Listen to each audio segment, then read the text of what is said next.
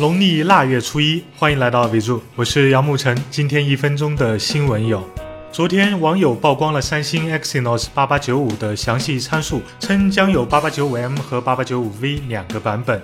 8895M 采用最高主频 2.5G 赫兹的猫鼬 M2 大核加 A53 小核设计，GPU 是堆了二十核的 G71。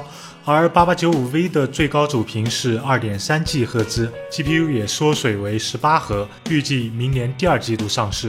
欢迎麒麟九七零来刚。雷锋网消息，猎豹移动安全实验室捕获了安卓微信盗号木马。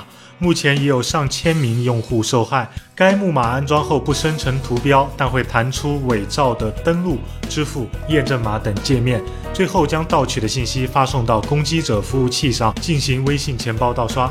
快过年了，骗子们正在加班加点，你要小心啊！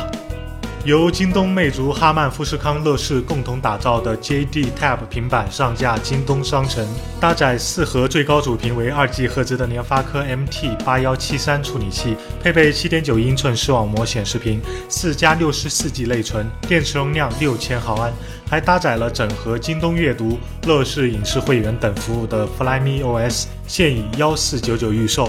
与魅族平板的谍照相比，有点土肥圆。整个一大乱炖呐！今天台湾媒体报道称，HTC 将在 CES 大会上发布 Vive 2，将配备 4K 显示屏，刷新率也从一代的90赫兹提升至120赫兹。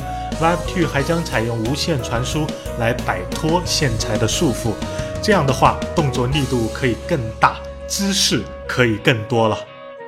微信扫码关注为入，祝你早生贵子。